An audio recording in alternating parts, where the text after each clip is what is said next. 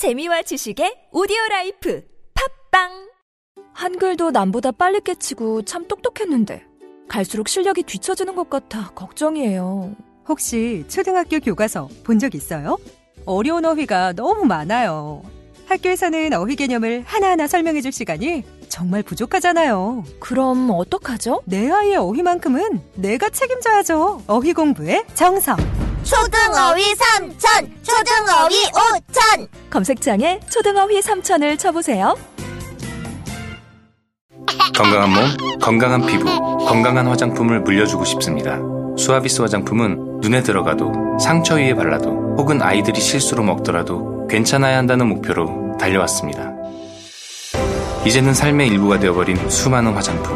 아무거나 선택해선 안 됩니다.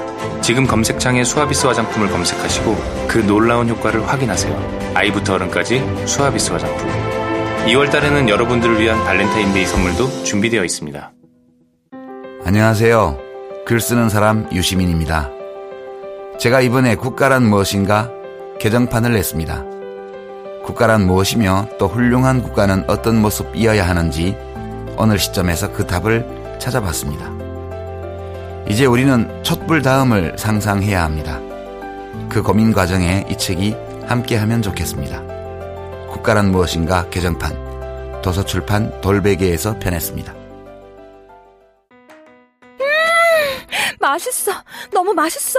와, 아삭거리는 소리 들려? 와, 진짜 맛있다. 이 김치 어디에서 샀어? 김치 어디서 샀냐면 화. 화 뭐? 무슨 김치라고? 그러니까 어디 김치냐면 바로 화. 뜸들이지 말고 빨리. 도대체 어디 김치야? 화통 김치. 화통 김치라고. 국내산 재료로 100% 자체 생산하는 화끈하게 통하는 화통 김치. 얼른 검색해서 사 먹어.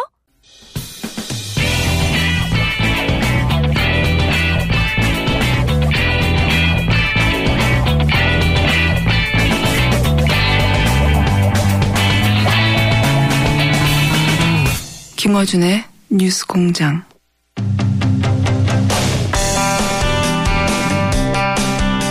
최경희 전 이대 총장의 영장은 결국 발부됐습니다. 과연 이재용 삼성 부회장은 어떻게 될까요? 이정열 전 부장판사 전화 연결됐습니다. 안녕하십니까? 안녕하십니까, 공장장님. 네. 기각된 날 아침에 저희하고 긴급 전화 인터뷰 하셨는데. 네. 자, 어, 특검이 사실상 올인했다고 표현해야 될 것 같아요. 그죠? 네, 그렇습니다. 다른 재벌들 수사는 못한다라고 아예 말을 하면서 시간이 없어서. 네. 여기 올인을 했어요. 그러면서 이제 많은, 어, 증거들을 보강한 것 같은데, 어, 그 결론부터 여쭤볼게요. 개인적으로는 어떻게 전망하십니까? 아, 잘 못 들었습니다. 개인적으로는 영장이 재청구됐는데 이 발부될 가능성에 대해서 순, 순전히 개인적으로는 어떻게 전망하십니까? 개인적으로는 일단 저, 처음에 구속영장 청구 기각 자체가 잘못된 거였기 때문에 네. 뭐 이번에 당연히 재청구는 발부돼야 된다는 게 개인적인 견해고요. 그런데 뭐 그건 당이고. 순전히 예, 그렇죠. 네. 네. 어, 전망. 일단 전망은 네.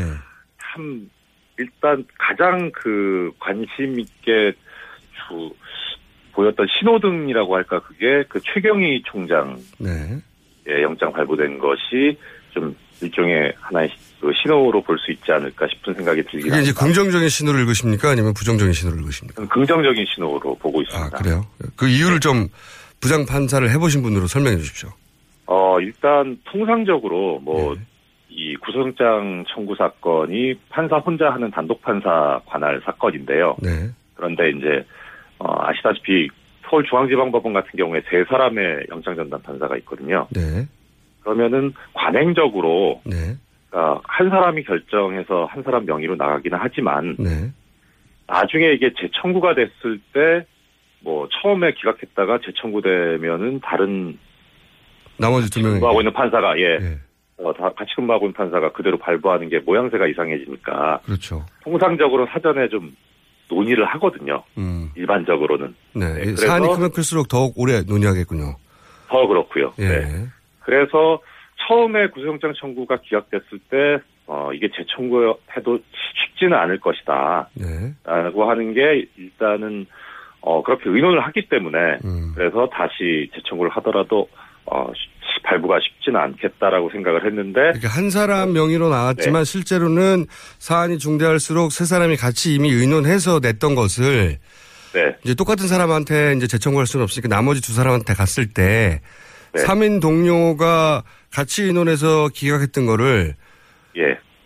또 다시 재청구된 거를 그, 어, 그때는 발부를 해버리면 네. 이게 이제 앞뒤가 자기들이 논리 앞뒤 안 맞으니까 그렇죠. 네. 그래서 따- 또다시 기각될 가능성이 더 높다고 이제 보셨었고 예. 네.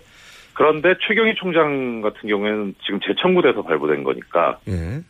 어떻게 보면은 특검에서 수사를 좀 더 보강을 충실하게 잘 했다고 해석이 될 수도 있지만 네.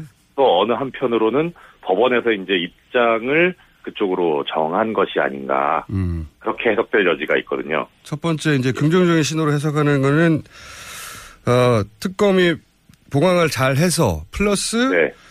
기존에 자기들이 한번 3인이 의논해서 기각시켰더라도 네. 어, 보강만 충분하다면 다시 발부할 수 있는 것으로 입장을 정한 게 아닌가. 예, 그렇습니다. 네, 그러니까 이렇게. 일종의 특검이 이제 법원으로 하여금 다시 발부할 수 있는 이번에는 발부할 수 있는 명분을 만들어준 어, 현상 그러니까 상황이 아닌가 싶고요. 음. 또한 그게 가지 제 예. 해석은 어떻습니까? 저도 그런 면도 있는 것 같고요. 설명을 네. 듣고 보니 또 하나는 이제 지금 사람들 사람들에게 초미의 관심사 최경희 네. 어, 총장은 구속 영장을 발부하고 그렇게 네. 부담을 좀 덜고 이제 이재용 부회장은 어 봐라 최경희 총장은 제대로 보강이 됐기 때문에 청구했지만 이건 또 충분한 보강이 아니어서 기각한다 이렇게 알리바이용으로 아, 네. 예. 뭐 그거는 충분히 이제 그런 추론도 합리적으로 가능하긴 한데 네. 그런데 이제 저는 하나 좀 의구심이랄까 걱정스러운 부분은 네. 이재용 부회장만 청구가 된 것이 아니고 그렇죠. 예 삼성 임원 한 분이 더 청구가 됐지 않습니까? 네. 둘 중에 한 그래서- 사람은 최소한 하겠다는 의지 같아요. 예. 네. 그래서 어 그렇게 보면은 어 법원 입장에서 두 사람 중에 한 사람 정도만 발부하는 쪽으로 갈 수도 있지 않겠나. 음.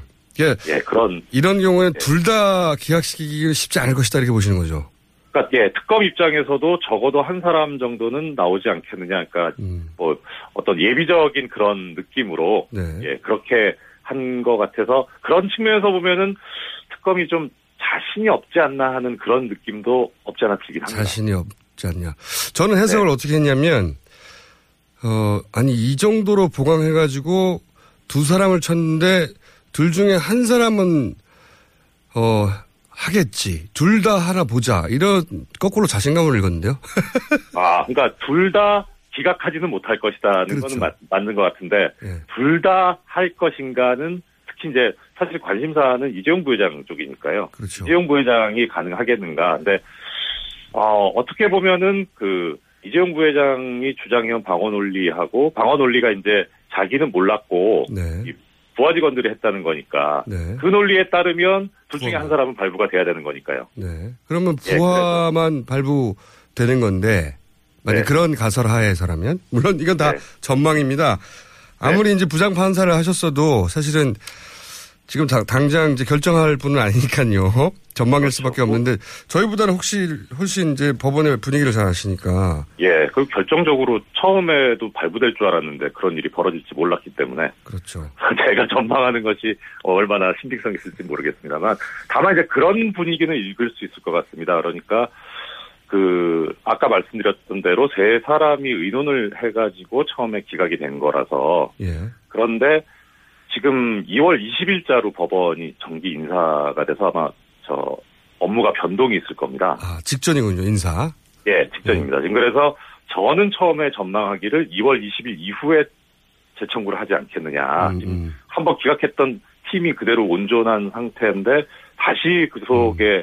그 저기 뭐 수를 던진다는 거는 좀 위험 부담이 있을 거다 생각을 했는데 예. 한편으로는 이렇게 좀 빨리 재청구가 된 것은 특검 입장에서 보면 네. 어떻든 지금 28일이 수사 기한이지 않습니까? 그렇죠. 연장될 가능성이 지금으로서는 크지 않고. 예, 거의 없고. 그래서 20일 이후에 구속영장을 청구해서 발부를 받는다고 해도 저- 중요한 거는 기소를 하는 게 중요한데요. 네. 수사를 해서 기소를 할 시간이 없기 때문에 음. 그래서 이 얘기는 특검 수사 시한이 연장되지 않을 거라고 하는데 상당히 특검 쪽에서도 그 방점을 두고 있는 것이 아닌가 그런 음. 걱정스러운 예 생각이 듭니다. 특검 입장에서는 자기들 마음대로 할 수는 없는 것이고 자기들 입장에서는 주어진 확보된 시간 안에서 최선을 다한다 이런 시간표대로라면 지금 안 하면 안 되는 거죠. 그렇죠. 예. 네. 그래서 오히려 어 구속영장 발부 기각 여기에 그 어떤 위험성이라든가 어, 가능성보다는 기소를 하는데 조금 더 시간을 확보하자는 그런 의도가 아닌가 싶거든요. 자, 제가 한 가지 여쭤보고 싶은 건 이런 겁니다. 저희는 이제 판사가 돼본 적이 없으니까 이렇게 영장 발부하는 분들이 3인 체제로 이제 의논을 한다고 하셨는데 한번 기각한 거를 이번에는 그 모든 언론의 주목을 받으며 국민들의 주목을 받으며 다시 재청구가 됐어요. 게다가 재청구 사안들에 대해서 이렇게 저렇게 보강됐다. 자세한 내용은 나오지 않았지만 여러 가지 이제 국민들이 정보를 가지고 있는 상황에서 예, 예. 이 판사는 어떤 정도의 심리적 압박을 느낍니까? 어, 보통은 큰 압박을 느끼지는 않아요. 그래요? 왜냐면, 네, 그러니까 어차피 기록을 보고 판단을 하고 기록과 신문 결과를 가지고 판단을 하기 때문에 네. 가장 그 사건에 근접해 있는 사람이라고 보는 게 맞기는 맞습니다. 그래서 음. 일단은 뭐 외부에서 어떤 얘기가 들어오더라도 나는 내가 본 기록과 어, 피의자 신문 결과를 가지고 거기에 맞게 결정을 판단을 했다라고 하기 때문에 압박을 안 받는데 이번 사안은 좀 다른 게 네. 아시다시피 그 법원 앞에서 뭐 많은 법학 교수님들하고 변호사님들이 법률가들이 농성도 했었고요 노숙 농성도 네. 하고 뭐 거의 모든 언론에서 그러니까 일부 뭐 저기 경제지 빼놓고는 네. 다이 영장 기각이 잘못된 거다. 지금 그리고 아, 그 영장 심사하는 분의 성함이 판사 네. 성함이 사람들이 얼마나 관심이 많은지 계속 검색어에 올라와 있어요. 그렇죠. 예, 이런 경우는 없었거든요 과거에. 그러니까 말입니다. 그래서 네. 하나 뭐 참고로 말씀드리자면 그 최경희 총장 처음에 구속영장 기각됐던 예. 그 기각했던 판사입니다. 네. 이거 재청구 사건 이재용 부회장 재청구 사건을 맡고 있는 사람이요. 네. 뭐 하여튼 그래서 그런 그 초유의 그 항의 사태가 벌어졌기 때문에 네. 그 부분에 관해서 전혀 신경을 안 쓰지는 않을 거고요. 네. 그게 어떤 그 결과라고 해나 그런 것으로 나타난 것이 제가 보기에는 김기춘 전 비서실장과 네. 조윤선 어, 장관 이 두 사람 다 어, 구속영장 발부됐던 게 법원에서도 어느 정도 이 지금 영향을 받았다. 예, 예. 상황의 중대함을 느끼고 있지 않느냐 그렇게 음. 생각이 되고 있습니다. 이 영장 발부는 사실 그 자체로는 어, 대통령 뇌물죄를 확정하는 것은 물론 법적으로는 아니지만 그런데 이제 그렇죠.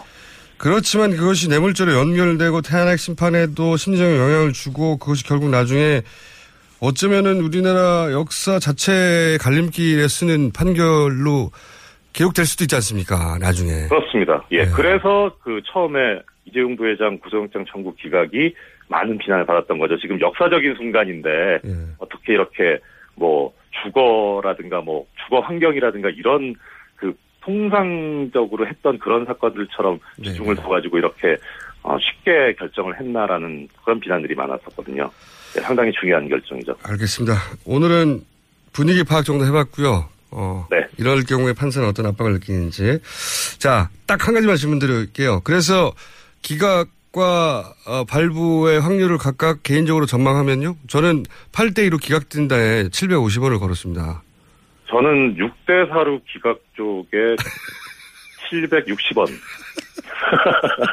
자, 그러면 금요일 아침에 예, 네. 결과 나오는 대로 첫 인터뷰를 하기로 예약해 놓고 네, 알겠습니다. 오늘 여기까지 하겠습니다. 감사합니다. 예, 감사합니다. 지금까지 이정열 전 부장판사였습니다. 똥은 싸고 다니냐? 미치도록 싸고 싶다. 빅동의 추억.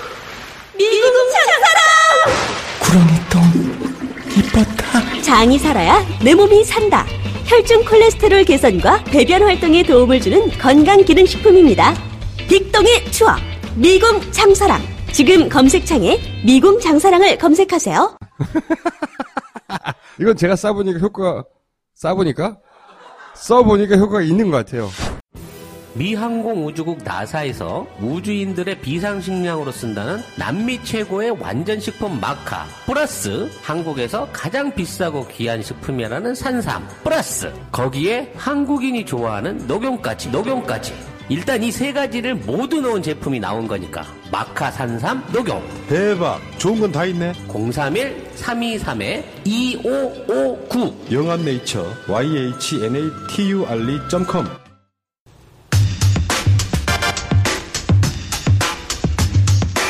자, 악마 사제 천왕 양재열 양재열이 아니죠. 양지열 변호사입니다. 예, 양지를 지향하는 변호사 양지열입니다. 양지밖에 모르는. 아, 그렇죠. 따뜻한 곳만 알고. 네, 어둠의, 음지의 세계를 모르는. 네. 어둠의 세력은 잘 모르는. 예. 네, 음지의 진행자 제가 양지의 변호사 양지열과 함께. 아니 근데 제가 오늘 아침에 변호사님이니까 잠깐 여쭤볼게요. 아침에 최동욱 전 총장 네. 인터뷰 나온 직후에 갑자기 변협 회장님이 그 밑에 개인 명의로 성명을 하나 내셨어요. 네. 그래가지고 그 보니까 자세히 보니까 말이 안 되는 것이 이제 변협에서 변호사 등록을 안 받아줄 수는 있잖아요. 그렇죠. 결격 사유가 이제. 지방 변호사 협회에서 그걸 결정을 하고 최종적으로는 대한 변호사 협회에서 그걸 등록 신고를 받아줘야 하는데 서울 지방변 변협에서는 통과시켰고 서울 지방 변호사 협회에서 통과시켰고 대한 변호사 협회 심사 등록 위원회에서도 의결했어요. 수리하기로 의결을 했는데 그런데 갑자기 등록 신고서 의결하고 그럼 자동으로 들어가잖아요 두개 다. 원래는 그렇죠. 이게 근데 그 중에 개업 신고서만 왜냐하면 앞에 거는 의결했으니까 말이 안 되잖아요. 변호사로서 활동할 수 있다는 자격이 있다라는 거를 심사를 했어요. 한 거고. 예. 그리고 개업 신고서는 신고 신고제이기 때문에 예. 반려란 절차도 없잖아요. 원래는 없어요. 사실은 이게 문제가 뭐냐면 원래는 법적으로 강제력이 없어서 변호사협회에서 계속 요구하는 게 정말 사회적으로 무리를 일으켜서 변호사로서 개업을 하는 게 마땅치 않은 사람이라도 원래는 이거를 법적으로 쫓을 방법이 없거든요. 사실은. 근데 오늘 아침 같은 경우는 왜 최동욱 전 검찰총장 같은 경우는 갑자기 받아놓고 전날 밤에 등록해주고 다음날 아침에 개업 신고서는 반려한다고. 그러니까요. 이런 경우는 전례가 없어요. 등록을 안 해주면 안 해줬지. 저도 처음 봤어요. 왜 그런지 모르겠어. 왜 그러긴요. 저희 방송에 나간 거를 뉴스로 덮으려고 한 거지. 등록을 안 받아준 경우는 있습니다. 아니, 그러니까 등록 자체는 말씀드렸다시피 심사위원회가 따로 있으니까 등록 그렇죠. 심사위원회에서 이 사람이 과연 자격이 있느냐 아니면 변호사로- 징계 사유 같은 것들이 그렇죠. 있느냐. 변호사로 개업할 자격이 없다고 안 받아준 경우 개업 신고를 안 받아준 건 원래 이건 세무서에서 나는 건데. 게다가 대한변협하고 성명서가 난 게 아니에요. 대한변협 밑에 회장님 명의로 난 거예요. 뉴스는 대한변협 명의로 나왔는데 개인 명의로 나왔나요? 아니? 그럼 그래 자세히 보시면 이게 자세히 보시면 원래는 대한변협으로 딱 나와야 되잖아요. 성명이라는 게 대한변. 근데 지난번에 이 변협 회장님이 개인적으로 변협 명의로 그 테러 방지법 때 네. 그 단독 자기 다- 독단이죠 이런 경우는 독단으로 테러 방지법을 지지한다고 대한 변협이라고 써서 그냥 성명을 냈거든요. 그래서 한번 또 회- 회장들이 가서 또 항의하고 당연하죠. 그래서 사과 성명을 냈죠. 그래서 이번에는 그래서 대한 변협이라고 안 하고 대한 변협 밑에 회장 누구라고 개인 이름을 적어서 내셨어요. 그러면 이 더더군다나 그렇다면 본인이 개인 페이스북에 쓴 것과 마찬가지 효력이 불과한 겁니다. 왜냐하면 자기 개인 의견을 성명으로 낸 거예요. 회장 아니, 개인 왜 입장을. 다른 데도 아니고 변호사협회에서 그런 일이 벌어졌는데 참 이상한 일인데 그건 명확하게 말씀드리지만 법적인 효과는 전혀 없는 전혀 없고. 둘 다 안 받아주면 모르겠는데 받아줬는데 다음날 아침에 안그 중에 개업 신고서만 반려. 이건 말이 안 되는. 그럼 그러니까 일만 못하게 하겠다라는 건데 이거는 최동욱 전 총장 입장에서 그냥 있지는 않을 것 같네요. 이게 말이 안 되는 거죠. 더더군다나 그게 하필이면 저희가 인터뷰한 직후에 나오는 무슨 인터뷰를 했길래 이렇게까지. 인터뷰는 훌륭합니다. 자, 화가 나 화가 나가지고 자세히 물어보면 물어볼수 공장장 때문에 그런 거예요? 그러면 결국 책임져야겠네. 오늘 뭡니까 아이템이? 오, 오늘 고영태 씨 녹취 파일 가지고 자꾸 아, 말이. 많아서. 네. 아, 참, 그러고 보니까 고영태 씨 지난주에 제가 분명히 현재 출석 안 한다 그랬는데 어둠의 정보에서 언제 출석을 할 것이라고. 아니, 예. 전날까지만 해도 한다고. 전날까지만 해도 내기하지 않았나요, 우리? 내기까지는 안 했어요. 내기 안. 했어요? 예. 아. 큰일 날 뻔했는데. 아, 씨. 한1,500 걸었어야 되는데. 아. 지금 전날까지만 한다고 그랬어요. 전날. 음. 근데 이제 그 법원 갔다 와서 네. 그쪽에서 받는 공격들이 있었습니까? 그렇죠. 그게 이제 보도되고 나서 가족들이 말렸다고 하더라고요. 마지막에. 그건 뉴스에 나온 얘기인데? 아, 그, 그렇게도 들었죠, 실제로. 뉴스를 보고 하는 게 아니라. 알겠습니다. 아 정말. 자. 그때 돈을 안 걸었기 다행이지.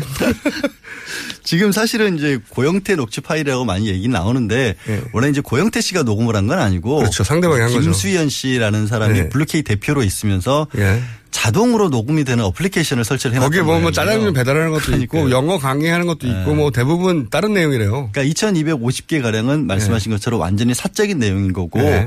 검찰이 의무 저기 의미 있다고 본 건 29개 정도거든요. 근데 이게 정말 웃긴 게 박근혜 대통령 측에서는 그 2,500개를 다 들어보자는 거 아닙니까? 짜장면 얘기도 듣고 헌재에서 언제 다 들어요? 저는 표현이 참 창조적인 게 공개 검증이라는 표현을 써 쓰셨어요. 아니 법정에서 공의를 그냥 검증을 하면 어차피 헌재의 절차는 인터넷으로 중계가 되고 있고 공개가 되는 거잖아요. 그걸 왜 공개 검증이라는 표현까지 써가면서 꼭 다 같이 들어보지 않으면 안 될 것처럼 했는데 거기 얘기한 것처럼 짜장면 뭐 몇 그릇 주세요 이런 걸 왜 듣고 있어야 되는 거예요? 그러니까? 거기 헌재 재판관하고 방청객하고 언론인들 다 모여가지고 생중계로 짜장면 주세요 이런 거 아, 듣고 집에 있어요. 엄마한테 안부 전하는 것도 그렇게 많이 들어있다는데 효자 있는 지 모르겠는데. 영어 영어 영어 강의하는 것도 들었다. 하여튼 근데 이게 그러면 이게 녹취 파일이 얼마나 큰 영향력을 가질 것이냐라고 생각을 해보면 아까 고영태 씨 얘기를 왜 끊었냐면 헌재가 증인으로 출석 안 했으니까 증인 채택 철회해 버렸습니다. 예. 그 얘기는 고영태 씨 얘기 안 들어봐도 된다는 거예요. 탄핵 심판하는데 네. 별 의미 없다는 게 이미 헌법재판소에서 입장을 여러 차례 밝혔거든요. 예. 그리고 형사재판 나왔던 부분들은 이제 검찰에서 얘기한 거는 그대로 진술로 증거로 못 쓰더라도 형사재판에서 증언한 거 있잖아요. 본인이 지금 나서 증언했죠. 네, 그거는 문서 송부 촉탁이라는 거 있어서 네. 그때 증언한 거를 기록한 거를 법원에 보내달라고 하면 그걸 그냥 고스란히 쓸 수가 있고 독일한 법적 효과죠. 네. 예. 그거에 대해서는 탄핵 심판 대리인단 측에서도 뭐라고 말을 못하는 게 뭐 어차피 변호사들이 그쪽에서 반대신 분도 다 했기 때문에 네. 어차피 내용은 다 나온 거거든요. 녹취 파일이라고 해서 새로운 게 나올 게 일단은 없어요. 첫 번째는. 네. 두 번째는 내용이 이제 언론에 많이 공개가 됐지만 이제 대리인단에서 문제 삼고 있는 게 그거잖아요. 이거 재단을 뻥 터지면 네. 최순실 씨나 아니면 현재 사무총장 날려버리고 그럼 우리가 할 수 있는 거 아니냐. 할 수 있는 거 아니냐 이런 얘기를 했다라는 네. 거예요. 그러면 저는 그 얘기를 듣고 나서 어, 그러면 뻥 터지기 전엔 최순실 거였다는 얘기네. 그 얘기예요. 다 나온 게. 이게 어떻게 더 유리하냐고. 그 얘기예요. 저도 정말 이해가 안 가요. 네. 거기 나오면 다 나오잖아요. 최순실 씨라는 사람이 얼마나 대단한 사람이라는지를 그 사람들끼리 계속 얘기를 하잖아요. 그러니까요. 그 위에 아무도 없어. 예, 뭐. 우리 회장님 아니면 아무것도 못해. 네. 새벽까지 연설문 고쳐가지고 보내줘야 겨우 대통령은. 회장님 없으면 아무것도 못해. 옷도 못 갈아입어. 네. 이런 얘기까지 나오고 있는데 그걸 다 들어서 어쩌겠다는 건지 잘 시간을 지연하겠다는 가는데. 거죠. 근데 시간을 지연하는 것도 있고요. 실제로 저도 이제 소송을 해보면 정말 암담한 소송이 있거든요. 뭐 하나 이만하는 거 하나도 찾아낼 게 없을 때 네. 그때 뭐 하나 정말 지푸라기라도 잡으면 꽂혀요 사람이. 그래서 음. 거기 매달릴 수밖에 없어요. 그러니까 어떻게든 거기서 반전의 기회를 만들고 싶어 하는 것 같은데 별로 안 통할 것 같고. 아, 이게 뻥 터지면 우리가 다 먹을 수 있잖아. 이런 얘기를 농담으로 했던 진담으로 했던 상관없이 아니 거기 실무자들이 위에 있는 사람 날아가면 야 우리가 대장하는 거 아니야 이런 음. 말할 수 있어요. 그 나쁜 의도든 좋은 의도든 무슨 의도든 간에 근데 이 재판에서 중요한 건 그게 아니고 이 사람이 그런 마음을 먹었냐가 아니라 뻥 터지기 전에는 그러면 최순실 거였다는 얘기가 그 안에도 나오잖아요. 그러니까 그 얘기를 다 최순실 씨를 어떻게든 동원해가지고 고영태 씨한테 형이라고 부르면서 최순실 씨 회장님 또 어떻게든 바람을 넣어서 이 사업이 좀 하게 해달라. 그럼 최순실 씨가 결국에는 다 힘을 썼다는 얘기가 거기서 나오고 일관되게. 나오는 거죠. 그리고 이제 이게 농담이냐 진담이냐는 얘기를 했을 때 고영태 씨도 그랬잖아요. 본인이 언론 인터뷰를 통해서 내가 의인도 아니지만 쓰레기도 아니다. 네. 그리고 분명히 부정한 이익을 차지를 했었다. 그건 맞잖아요. 인정해야 네. 되잖아. 약간의 공범으로서의 노릇을 했으니까 내부 고발도 할 수 있는 거지. 그럼 아무것도 모르는 사람이 선량한 사람이 어떻게 그 정보를 알겠어요. 그걸 이제 흐트론을 잡는 건데 제가 참 어제였나요? 김진태 의원이 기자회견 해 가지고 일곱 가지 혐의를 들어가면서 구속 수사를 해야 한다라고 네, 주장을 했지. 않습니까? 네. 그 얘기를 들으면서 참 답답했던 게 이분이 부장검사에서 지청장까지 하신 분이지 않습니까? 검사로서. 네. 공안검사로 빛나는 경력을 쌓으신 분이죠. 법제사법위원회 간사를 맡고 있습니다. 대한민국의 법을 주무르는 분이에요. 네. 근데 왜 법을 이렇게 왜곡을 시키는지 모르겠다. 정말 답답하다. 그분의 세계는 그분의 눈으로 보면 지금 이 현재 그러니까 소위 맞불 집회 저는 태극기 집회라고 부르는 자체도 마음에 안 들어요. 반대 집회라고 하죠. 그냥 네. 반대 집회. 반대 집회, 맞불 집회 이 집회 주장 주요 주장이 이거잖아요. 이 탄핵 심판 자체가 국가 전복 기도라는 거 아닙니까? 내란이라는 거죠. 내란. 내란이고 국가 전복 기도고 이것은 공산화를 위한 거라잖아요. 공장장은 내란 선동을 하고 있고. 그러니까 국민 80%가 지금 공산당이 된 거예요. 다 속았다는 거잖아요. 그러니까 일부. 언론은 검찰이 짜고. 근데 그 연장선상에 계신 아니, 근데 최전선에 김진태 의원이 있으니까 정치적인 어떤 소신은 좋다 이거예요. 그럴 수 있다. 거기까지 받아들일게요. 근데 왜 법조인으로서는 이건 안 되는 얘기냐면 농담이든 진담이든 이런 얘기를 했다라는 것, 빵 터지면 우리가 차지하자. 이거는 일종의 자기네들끼리 작당했다, 모의했다 이런 거지 그렇죠. 않습니까? 근데 이런 어떤 이런 모의와 관련돼서 법조계에서 이제 가장 먼저 정말 신입생 때 배우는 게 한탕하자 사건이라는 사건이 있어요. 한탕하자 사건. 뭐냐면 군인들끼리 저녁 앞두고 네. 야 우리 여기 저 저녁하고 할 일도 없는데 무기 탈취해가지고 나가서 하이나 산탕하자. 네. 한탕하자. 자기들끼리 모의를 한 거예요. 모의. 그게 군 검찰에 발각이 된 거예요. 오케이 사전에. 예. 예. 무죄 받았어요. 왜? 모의만 갖고는 강도 같은 거 이런 거 하기에는 너무 구체적인 계획이 하나도 없었다. 그렇지. 러니까 강도는 사실 예비- 이런 얘기는 우리는 자주 하거든요. 저희 제작진하고는 제가 내각을 이미 다 구성했어요. 어, 내각을 예. 내라를 다 쿠데타를 성공을 한 거예요. 그러니까 제가 아, 아니 너 보- 세상에 어지러움 내가 대통령할게. 뭐 아. 가지고 싶은 거 뭐야? 방송은 몇개 나눠줬어 이미. 어제 술 먹으니까 제가 어제 술 한잔 했거든요, 사실은. 예. 맥주집에 있었는데 옆 테이블 아저씨들 심각한 얘기 많이 하시더라고요. 그러니까요. 당신들이 정권을 맡으면 어떻게 하시겠다는 도 그러니까 그런 수준의 얘기만으로는 예비나 음모도 어, 안 된다는 뭐 드릴까요? 거고. 뭘요? 뭐 저요? 드릴까요? 황- 저 황교익 씨는 뭐 드린다니까 안, 안 한다는 거예요. 그래서 시각청 정도 달라고. 아, 시각청. 아, 그래서 시각청 드렸고, 어. 저희 책임 PD는 SBS 달라고 그래가지고 제가, 야, 어. KBS도 해가지고 두 개, 두 개 가졌어요. 저는 최근에 일련의 사태를 보니까 문체부가 알짜인 것 같아요. 그런 얘기인 거죠, 이런 게. 그러니까 그 네. 수준이라는 거. 그래서 사기 미수는 절대로 될 수가 없고 또 두 번째로 나왔던 게 이제 공갈도 될 수 있을 것 같다. 네. 그 게이트 폭로하지 폭로할 테니까 5억 원을 달라라 요구를 했다라고 하는데 이거는 최순실 씨가 거의 착각한 걸로 지금 밝혀지고 있죠. 그러니까 음. 이성한 미르재단 이사가 그때 당시에 돈이 좀 급해서 그건 고영태 씨. 얘기도 아니에요, 고영태. 씨 얘기도 아니고 네. 그래서 5억 원을 그 협박을 한 것도 아니고 땅을 사주든지 빌려달라 그러면 이걸 담보로 주겠다. 그거를 최순실 씨는 달라 그랬다고 하는데 최순실 씨 얘기를 그대로 옮겨도 땅을 사주든지 5억을 달라 그랬다. 이게 협박이에요? 자기 돈, 자기 돈. 이것도 공갈이 안 되는 거고요. 네. 두 번째는 이제 절도가 또 나오죠. 절도. 그때 네. 공무상 비밀 문서들 많이 나왔었는데 고영태 네. 씨가 이걸 문서를 가져가서 밖에 흘린 게 아니냐. 네네. 태블릿하고 연결되는 거죠. 네. 태블릿하고 연결되는 거기도 하고. 근데 문서 같은 경우에는 일반적으로 법적으로 이게 절도죄가 될 수 없다라고 봐요. 음. 문서는. 왜 문서의 중요한 의미는 뭐가 있냐면 그 안에 들어가는 정보가 중요한 거지 문서가 중요한 건 아니잖아요. 종이짝이 중요한 게 아니잖아요. 그렇죠. 그래서 특히 컴퓨터 파일로 저장되어 있는 것을 출력해낸 경우에는 아예 가져갔더라도 컴퓨터 파일 그대로 남아 있잖아요. 그렇죠. 최수실 씨 그대로 쓸 수 있잖아요. 가치를 하나도 뺏은 게 없잖아요. 그래서 네. 절도가 아예 안 된다는 게 확립된 판례예요. 정보 유출이라고 볼 수는 있겠지만. 정보 유출이 됐기 때문에 기업의 경우에는 그걸 배임죄로는 처벌을 음. 해요. 하지만 절도는 절대 안 종이, 돼요. 종이를 가져갔다고 절도죄는 안 된다. 그러니까 되긴 되는데 그 네. 절, 종이 훔쳤다고. 그러니까 A4지 훔쳐간 거가 되는 거죠. 그렇죠. 네. 그, 그걸로 처벌을 안 한다는 게 확립된 판례. 이거는 90년대 이미 끝난 얘기예요. 90년대 끝난 얘기. 그거를 어떻게 지청장 출신이 아니, 몰라서 하는 게 아니죠. 아니 그러니까 그게 저는 싫다라는 거예요. 제가 이렇게 많다는 거를 그런 이미지를 받아라. 이렇게 이제 던져주시는 거죠. 그러니까 다른 이미지를 하라고요. 정치적으로 다른 소신발언을 하면 좋은데 법을 왜곡시키지는 본인 말았습니다. 전공이 그건데 어떡해요. 본인 전공이 체육이 아니잖아요. 아, 저- 뭘 만들어도 본인 전공에서 만들어야죠. 그러게요. 그래서 이제 이렇게 이제 검찰까지 한 분이 이런 얘기를 하면 이제 이 맞불 집회에서 아 그런가 보다. 솔깃하실 수 있죠. 그렇죠. 아니 아니라 김진태 의원에 대해서는 정말 진짜 의인으로 정말 최고의 어떤 뭐 지도자로 그렇게 추앙을 받는 상황인데 추앙을 할때 하더라도 정치적인 걸로 모르겠지만 법적으로는 다 틀린 얘기라는 걸 알고 하셨으면 좋겠습니다.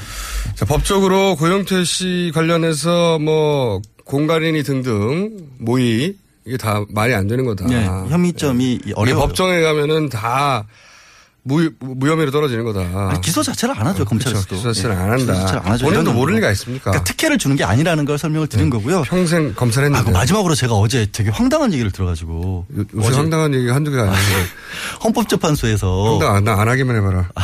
한번 해- 황당 황당 시켜주세요 저를.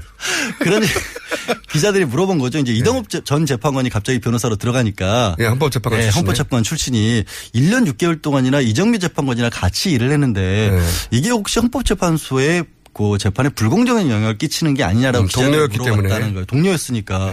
그랬더니 대리인단에서 나온 답변이 혹시 불공정한 그런 어떤 우려가 있으면 이정미 재판관이 빠져라. 아니 이게 도대체 어 훌륭해. 법치적 이 정도 수준이 돼야 되는 겁니다. 아니 나는 자. 진짜 변호사로서 반성했어요. 이런 생각도 할 수가 있구나. 나 이거 야, 나 황당 성공했어 진짜. 성공했어요. 예. 아. 인정. 나 어제 생방송 도중에 이 얘기 듣다가 진짜 아, 나는 한참 멀었다 변호사로서 수준이 이 정도는 그러니까 돼야지 변호사다. 변호사를 선임했는데 이 변호사가 과거에 동료였기 때문에 네. 혹시 그 재판에 영향을 공정성에 영향을 미칠 아무래도 동료니까 음. 그렇죠. 런 우려가 있지 않냐고 물어봤더니 아니 그런 우려가 있다면은 이정미 동료였으니까 이정미가 빠져. 그러니까 네가 그라와 이 아무런 근거 없이 아무런 아니 이건 뭔지 아 진짜 이게 해석이 안 돼가지고요. 제가 그런 일들이 벌어지고 있습니다. 아니, 진짜. 근데 이제 네. 박근혜 대통령 사실 대변인단은 일부러 그러는 건지. 아니. 박근혜 대통령이 유리한 걸 하나도 안 해요. 법정에서는 유리한 건 오, 오로지 태극기, 하나입니다. 태극기 펼치죠. 태극기. 유리한 건 오로지 하나예요. 길 게 느리기. 이것만 하고 계세요. 아니 그래도 어제 이동업 재판관 전 재판관 들어왔을 때는 강일원 재판관도 얘기는 했어요. 그래도 이 재판관이 들어오니까 그나마 이제 헌법 재판 같이 좀 돌아간다라는. 얘기까지 했어요. 법리로. 다투는 게 법리 됐다. 얘기가 조금이라도 나온다. 네. 그전에는 태극기가 얼고 막 2천 몇백 개 하자 그러고. 그래놓고 밖에 나가서 재판관 빠지라고 한 거예요. 야, 저는 이런 것을 호연직이라고 봅니다. 얼마나 과감해 확 찔러버리는 거지. 틀림없이 제가 보기에는 다음 주 주말 이 맞불 집회에는 이정미 재판관 퇴임하라는 얘기가 나올 이번 주 토요일 날 이번 네. 주 토요일 날. 그쪽 맞불 집회에서는 알겠습니다. 더 이상 할 말이 없어서 저 이제 갈래요. 네 지금까지 양재만에서 활동하시는 양지를 지향하는 네. 양지열 양지에서 양지를 지향한다는 게 문제예요. 뭘 또 그게 문제예요 그게. 자 양지열 변호사였습니다. 감사합니다. 네 고맙습니다.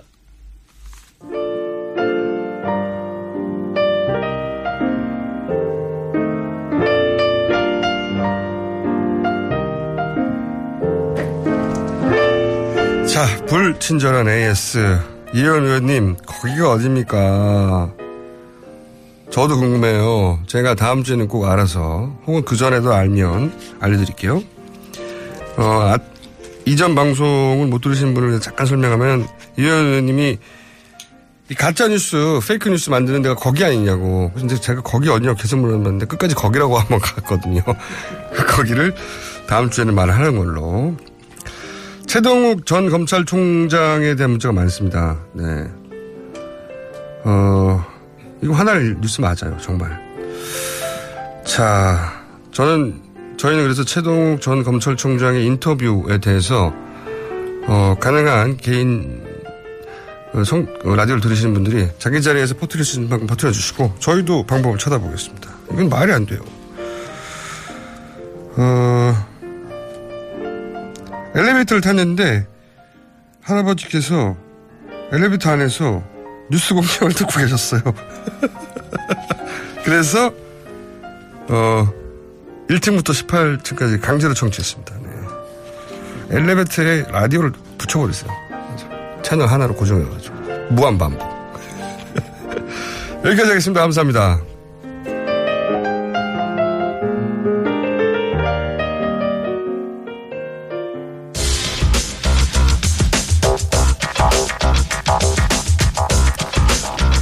어, 지난주에 저희가 한 주 건너뛰었습니다. 어, 이번에 시간을 기다린 분들이 굉장히 많아요. 원정우 씨, 과학하고 앉아있네, 나오셨습니다. 네, 안녕하세요. 오늘은 뭡니까? 아, 일단 저 미래창조과학부를 가지겠습니다.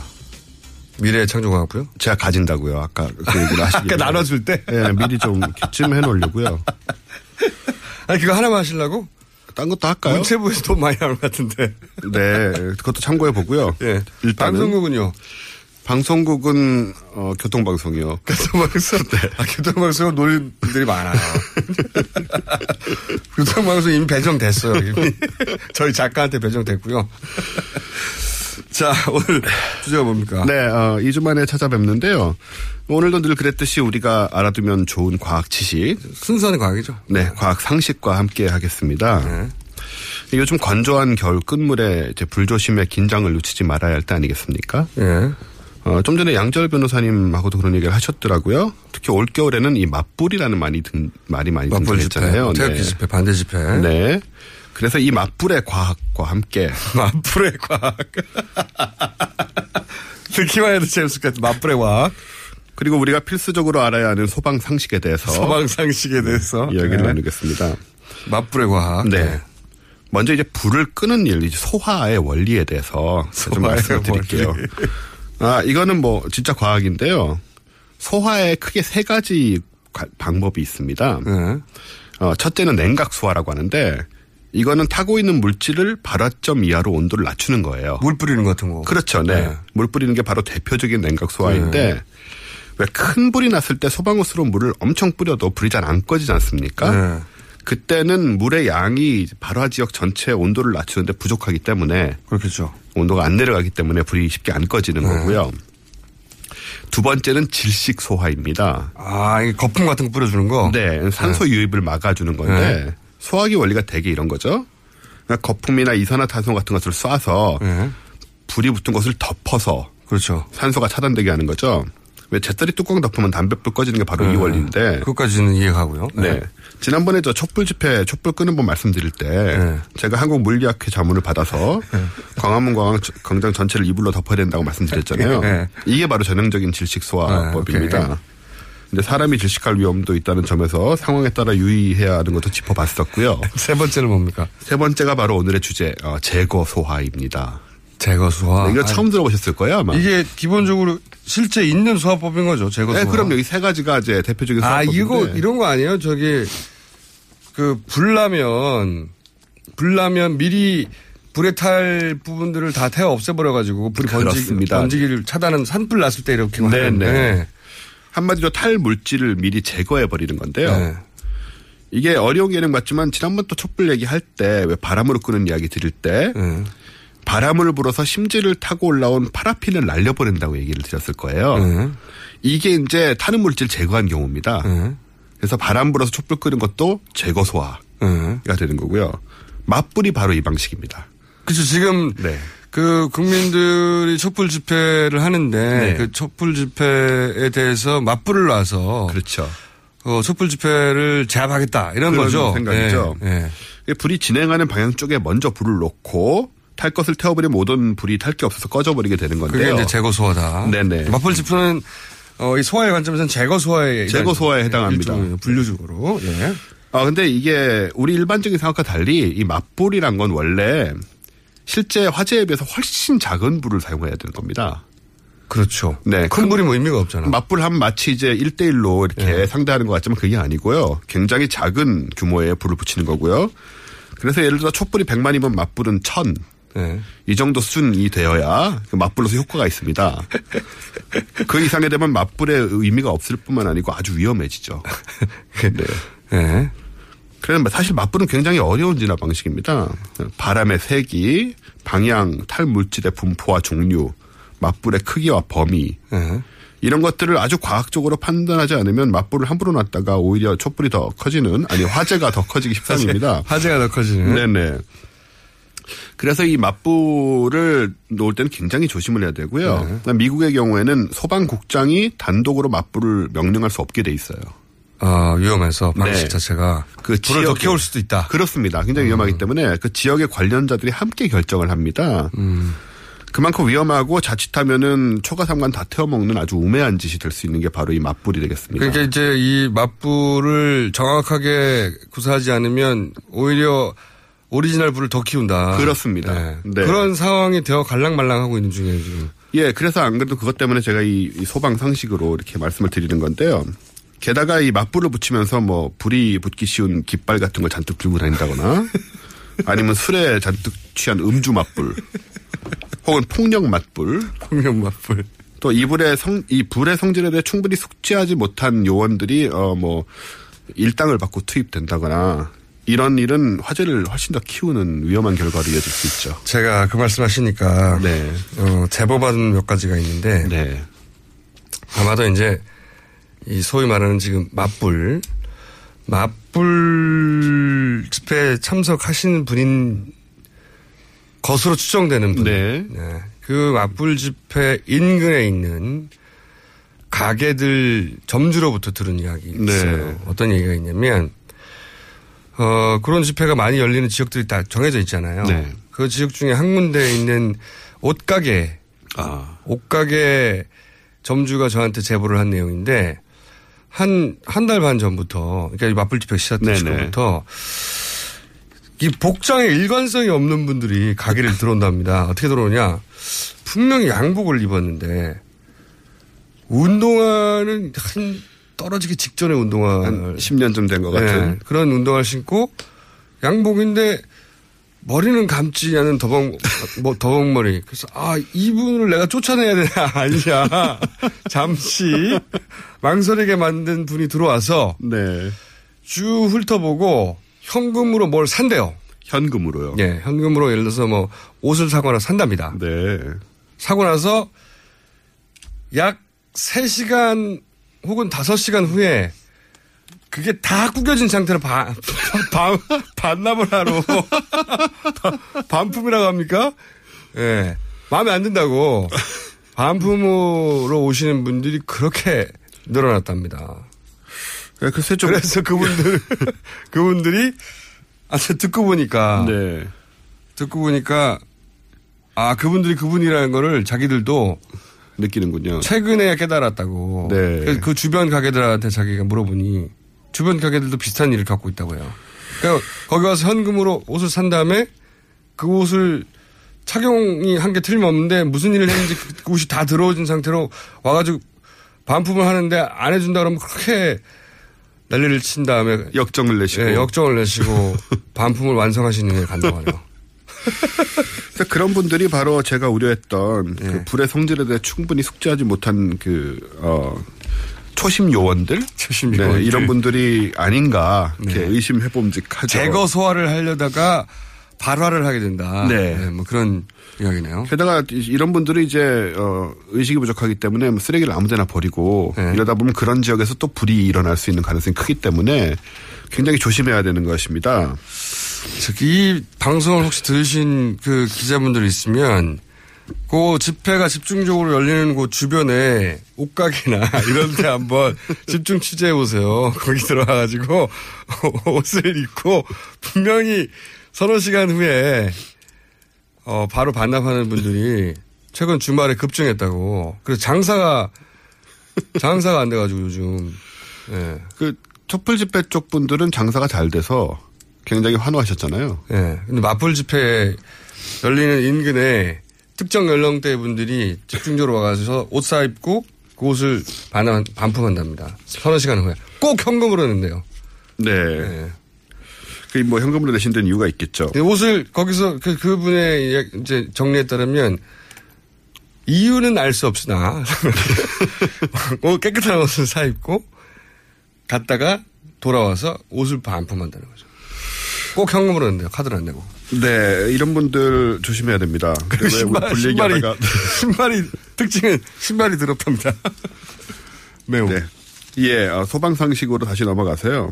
아, 그래서 이제 이런 맞불질, 잘못된 맞불질 잘못하면은 이제 그 홀라당 다 태워먹는 그런 네. 사태가 벌어지고 있기 때문에 이런 대형 화재로 연결되지 않도록 우리가 이 건조한 겨울철에 주의를 해야 되고요. 네. 또 얼마 전에 보니까 모 보수 정당이 이름을 바꾸면서 상징을 횃, 상징을 횃불로 정했더라고요. 맞아요. 네.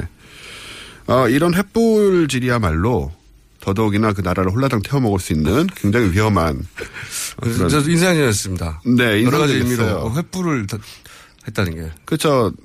북한 주체탑? 아, 듣고 보니 그러네요. 비슷해요. 예, 되게 비슷해요.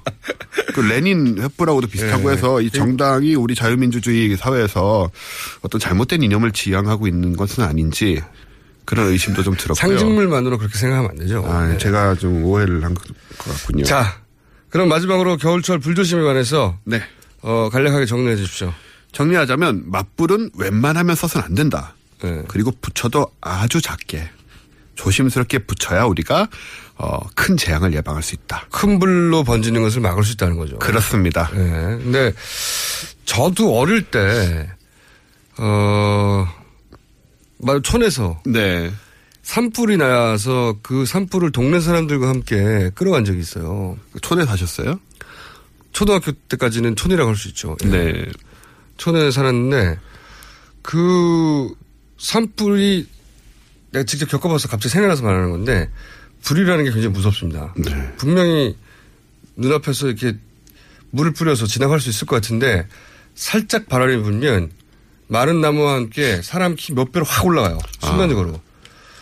어, 그리고 이제 소위 말하는 이 맞불, 그 띠를 만들어가지고. 그렇죠. 그 주변에 이제 태워서 안 내려오게 하는 거는 일반인들이 못 해요. 네. 사람 돈 주고 사야 돼요. 네. 그러니까요. 근데 이분들 지금 돈 주고 사시는 분들 설마요. 그런 일은 없고요. 네. 그분들이 가지고 있는 특징 중에 하나가 집회 직전에 새 옷을 입고 싶어 하신다는 건 있는 것 같아요. 제가 보니까. 집회를 좀 한다고 옷이 그렇게 구겨지나요? 그리고 이해가 안 되는. 저도 그건 이유는 모르겠는데 그건 이제 점주가 저, 저한테 제보했던 건에 네. 보면 옷은 뭘 했는지 옷이 이렇게 들어오셔서 꾸깃꾸깃해진 다음에 그걸 반품하면 어떻게 받으란 말이냐. 네, 재미있는 사회현상인데 어쨌든 간에 불조심해야겠습니다. 알겠습니다. 네. 지금까지 원정우 씨였습니다. 감사합니다. 저도 오늘은 여기까지 하겠습니다. 내일 다시 뵙겠습니다. 김호준이었습니다. 안녕.